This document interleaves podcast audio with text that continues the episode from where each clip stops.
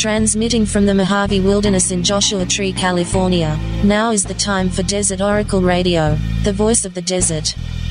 Night has fallen on the Mojave once again, and night is the most interesting part of the day in the desert, very much so in the summer, when most wild animals are at rest in cool underground burrows.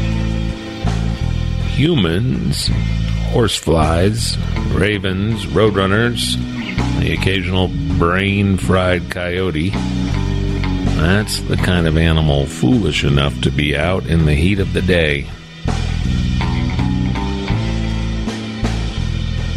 You look at a seemingly barren desert landscape like the Kelso Sand Dunes in Mojave National Preserve. Now that place comes to life in the night. Fringe toed lizards, kangaroo rats, sidewinders, and kit fox. If you take a walk through a Joshua Tree woodland at dusk and return in the morning, you'll find whole highways of tracks. Herds of mule deer and bighorn, the wandering, heavier prints of the coyote and the mountain lion and the bobcat, the rope shaped tracks of rattlers and gopher snakes on the hunt. Look in a dry wash and try to find a sandy spot without tracks. Especially the tiny marks left by deer mice and beetles, centipedes, and scorpions. I want to tell you about the most desert of desert animals, a life form so insane it hardly seems real.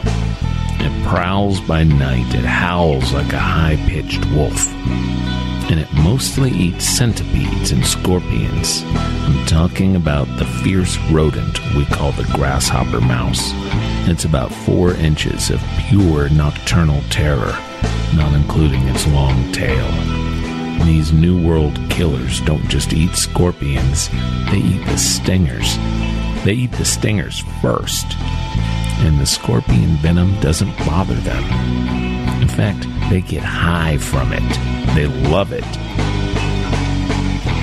Just a couple of years ago, in 2013, a study found that the most potent scorpion venom, that of the tiny bark scorpion, was transubstantiated by the grasshopper mouse into a painkiller. The research paper, Voltage Gated Sodium Channel in Grasshopper Mice Defends Against Bark Scorpion Toxin, was published in the journal Science and written by Ashlee Rowe and her team at the University of Texas at Austin. Look it up. Now, other things come out at night too. On a spring night in 2016, a man was driving southwest from Pahrump, Nevada, headed toward 29 Palms. He had planned to stay in Pahrump or Shoshone, but he hadn't made a reservation because he hadn't known that every room in the area was booked for a foot race, a 120 mile relay race of some kind, and almost all the runners were cops. So he refilled his coffee at a truck stop and he headed home, which wasn't really all that far, and it was a pleasant night for taking the Mojave back roads. After crossing Route 66 and the railroad tracks, he was driving at a leisurely 62 miles per hour or so on cruise control because there are sometimes highway patrolmen hiding by the salt evaporation ponds run by Amboy's National Chloride Company. Now, Amboy was founded by salt miners on Bristol Dry Lake back in 1858. And that's the sodium chloride that we use to keep the ice off the roads in the Sierra. So he continues up the grade towards the Sheephole Mountain and Cleghorn Lakes wilderness areas. Nobody ahead and nobody behind. A clear night and a nearly full moon. And then in the rear view, he sees headlights.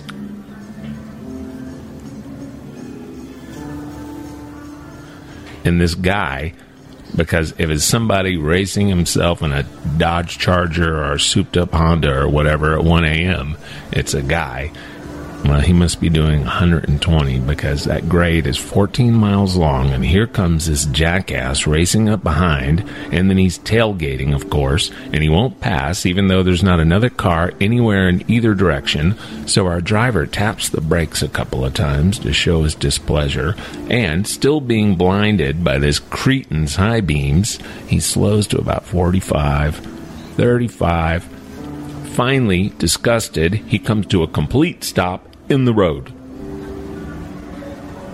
And he turns around just in time to watch the piercing white lights rapidly retreat miles down the grade and then come to a sudden stop and then blink off entirely. The driver was still in that frame of mind so common to Americans behind the wheel, which is simmering road rage. And it was only as he crossed Wonder Valley that the absolute weirdness of the situation settled in. Was there even another car at all? The only thing he saw was a pair of bright lights that followed and harassed him between the salt ponds and the summit on Amboy Road. Even when he turned around to face the car that was now apparently stopped right behind him in the southbound lane, he didn't see a car. Just those lights, those infuriating lights, which retreated at a ridiculous speed and then simply went out. A car, it halfway occurred to him, would probably have turned around or passed him or the driver would have gotten out and blasted a hole through his head with a sawed off shotgun. That's the kind of thing that's a legitimate concern when you encounter some unhinged nut job in the middle of the night on an empty road in the Mojave Desert. That very concern, in fact, is what killed off any ideas about driving back down the grade to see what, if anything, was now several miles away and unlit. Well, that whole tale is true. At least that's how I remember it. I was the one planning to stay in Pahrump that night because I was up there that day hiking through the wildflowers. It was the end of the Death Valley super bloom of the spring of 16, and even the tail end of that display was incredible and well worth the drive. We classify and organize our memories automatically. Think of your parents, and you'll think of the places where you grew up. Think about different jobs you've had, and you'll see the faces of the people that you worked with for good or ill. I had put this particular memory into an automatically created folder titled Encounters with Various Desert Creeps and Criminals. Like when a guy tries to get into your car while you're pumping gas in Ridgecrest at night. Or people in the motel room next to you in Victorville are apparently discussing burying a body, that kind of thing. Weird lights have harassed travelers on lonesome roads for thousands of years. People used to call them spook lights or will o' the wisp. There are famous ghost lights in West Texas and in the desert outside of Marfa. And then there's the Min Min lights. The Min Min lights in the Australian desert, named for the old Hotel Min Min.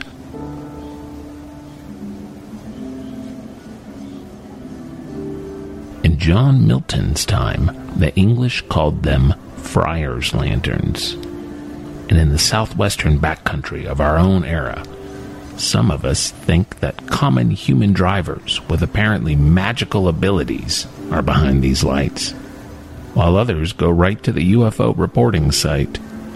Scientists have studied the lights too, and have come up with suggested solutions, including electricity and geologic movement, forming plasma balls that don't just hover but appear to act with intelligence, even malice. The strange things that happen to us, especially the strange things that happen to us in the quiet of the desert, seem ready for whatever explanation that first comes to mind. There was a minor official in a minor province of the Roman Empire some years back, traveling with companions to Damascus, capital of war torn Syria today. As Luke writes in the Acts of the Apostles, as he neared Damascus on his journey, Suddenly, a light from heaven flashed around him. He fell to the ground. A blinding light. One of those rare and powerful and purposeful beams of light that we are told strike certain individuals at key moments in their life. Tesla as a child in the Balkans, Philip K. Dick in Fullerton, Bob Dylan at home in Malibu, Merle Haggard in a small plane over Point Conception, Joan of Arc, St. Catherine. Saul had been busy trying to break up a new cult in Jerusalem that had attracted the local rabble. The same way the cops busted up Occupy Wall Street. It's what the boss always wants keep things calm, root out the troublemakers, law and order and we are told that Saul was on his way to Damascus to hunt down the remnants of this Jerusalem cult in the Syrian synagogues. As Saul had never known the martyr that these followers now called their Lord. But when his mind filled with an internal voice that seemed to be coming from the blinding beams of light on this desert highway, he suddenly believed it was the spirit of this preacher executed by the empire. Saul converted to the new faith then and there because he saw weird lights in the desert. The global religion that he established is still being practiced today, some 2,000 years later. Writing under his new name, Paul, Saul wrote the defining books and letters of Christianity, which for many centuries was the key philosophy of the entire Western world. You never know what's going to happen on a lonesome desert highway.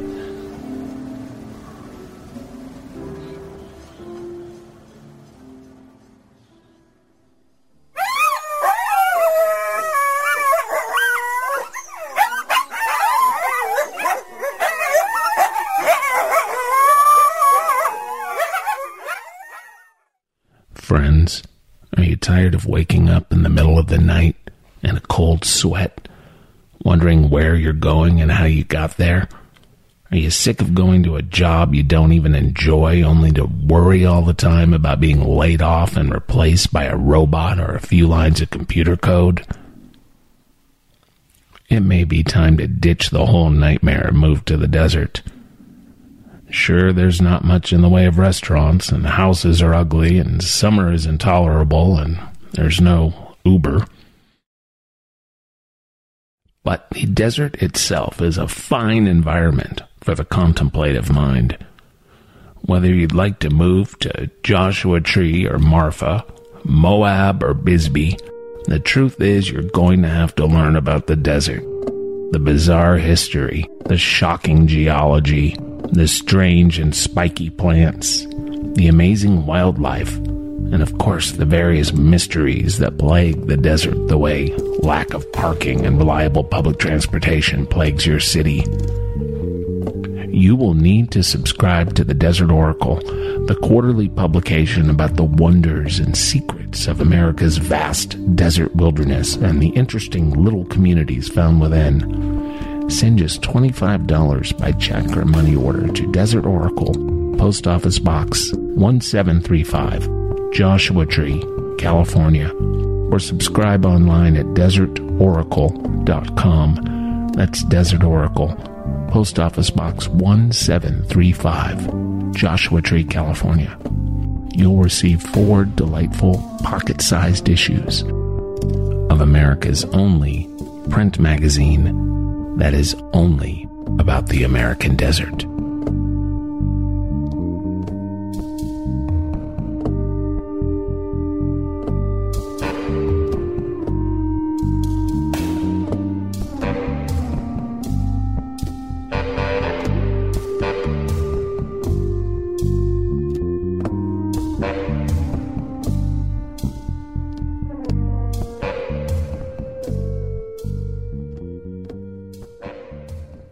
Edwards Air Force Base covers an immense dry lake bed in the western Mojave.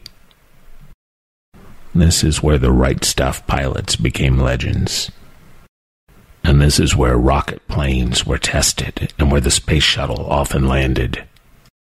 On the night of October 7th, 1965, Something happened at Edwards.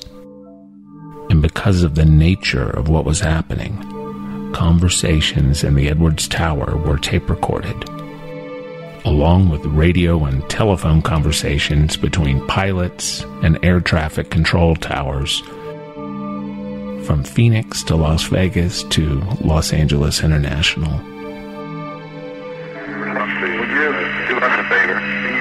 We're looking for about seven UFOs. Well, uh, in video Come on, Ontario International. Uh. We're not positive. Uh, this is coming from uh, far here? Uh, did he come from the northeast? Yes. No, he came from the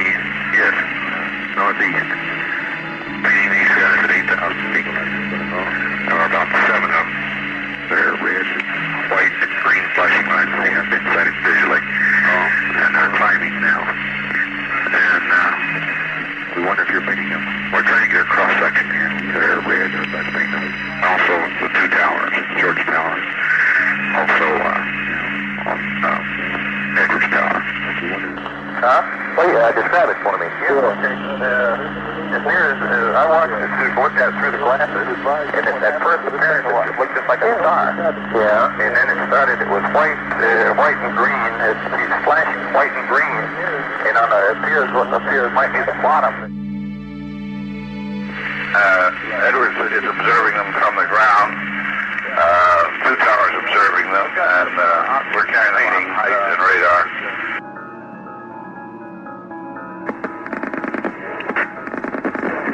Look to the north of us, there's one coming pretty fast. I can visually see his movement. And uh, he's coming from north to south. North to south? Right. North to south at this time from Edwards? Right. He's blinking red. I have another red light and uh, green light combination in sight moving very rapidly over the field at this time. I, I'm going to check with my RAPCON to see if they have any movement in that area.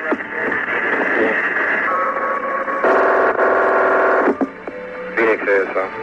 ASO Labs here. Say, have you all had any uh, reports of unknown flying objects over there?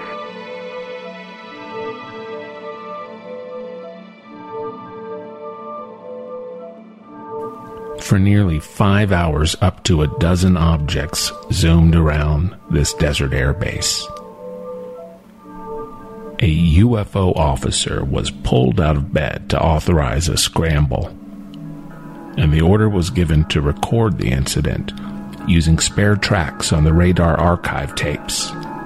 Some of these recordings were eventually released to the public.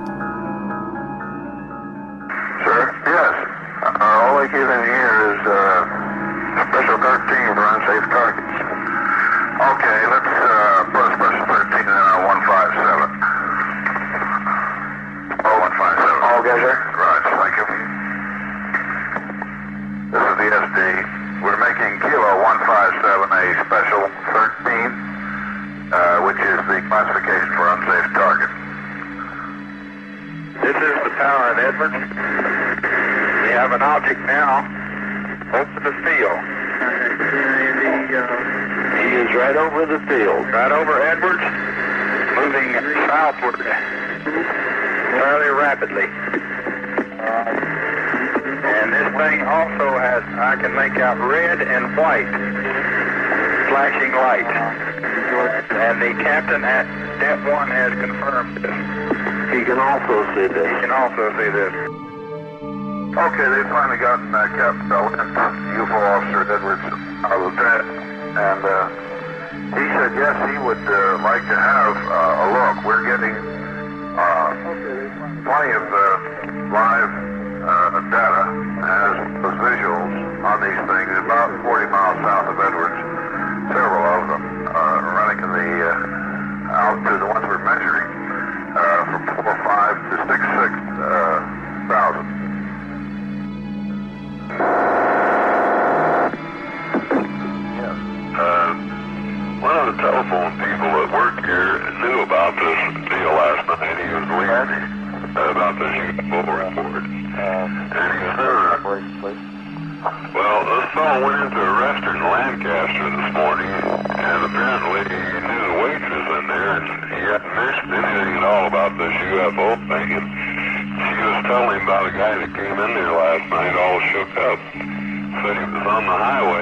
Victorville and uh, uh, Lancaster.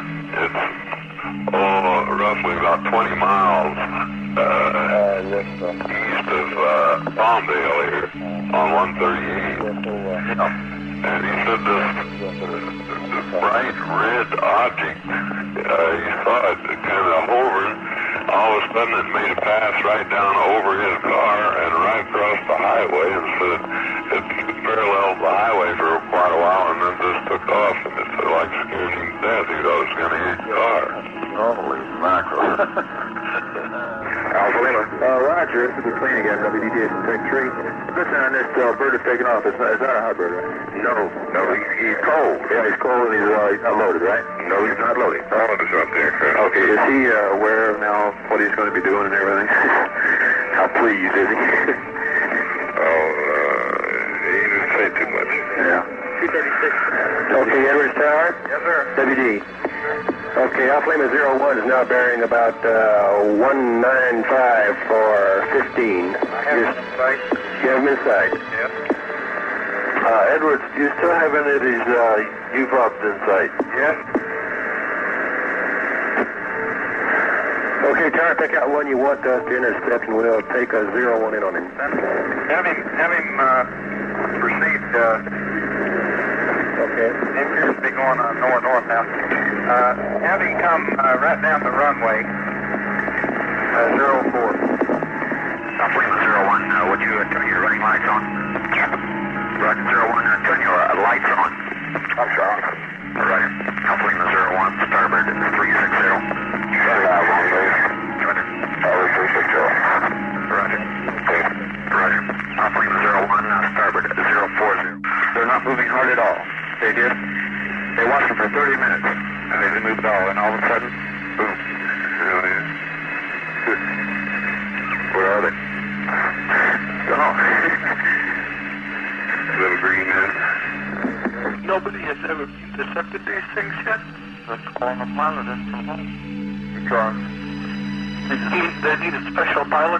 Pilots for these? Well, his whole thing, he said he's a senior director.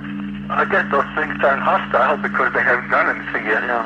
Well, it's interesting to see what's going to happen when he goes up yeah. takes a look at them.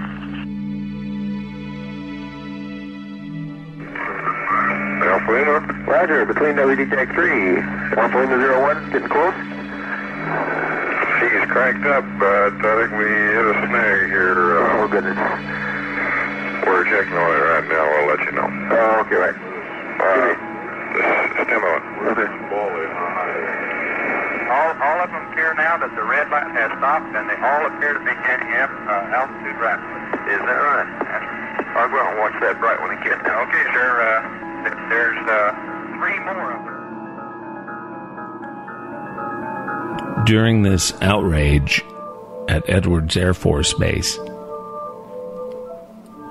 there were 700 top aerospace engineers on base for a two day conference.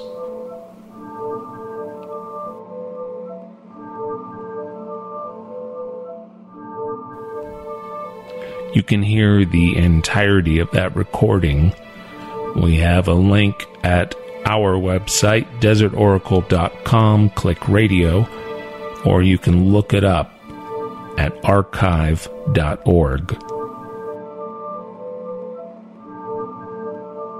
Now, if you see something in the night sky, experts suggest that you first rule out any other possibility before you think it's anything weird. Could it be an airplane, a helicopter, a bird, a mylar birthday balloon with Garfield on it, a satellite, the International Space Station? the planet Venus, or lately the planet Jupiter. Make sure you're not mentally or visually impaired. Take off your sunglasses, put down the beer, but watch the skies.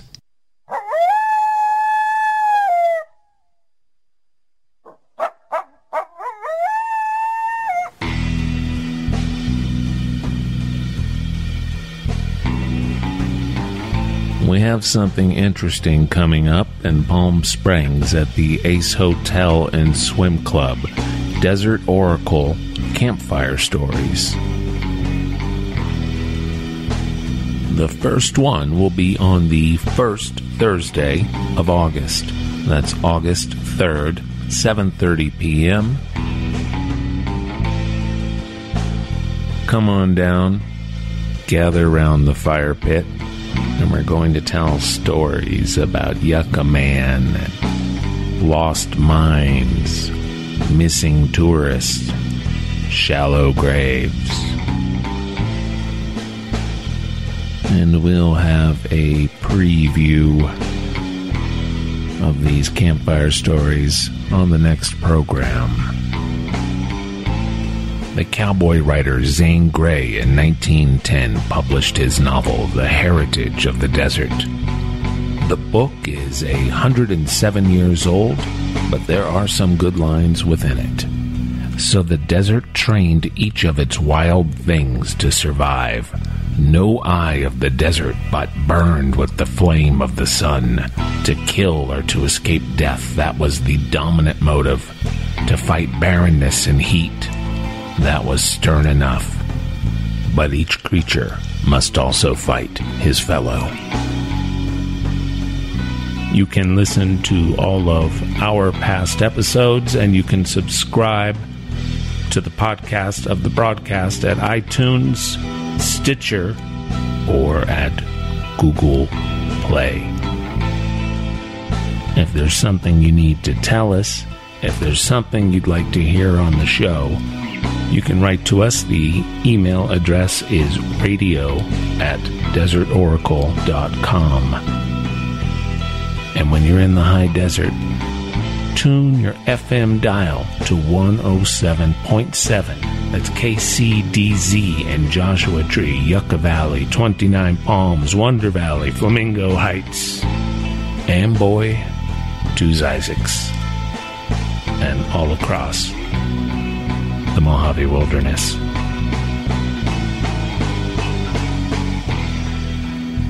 Good night from the voice of the desert.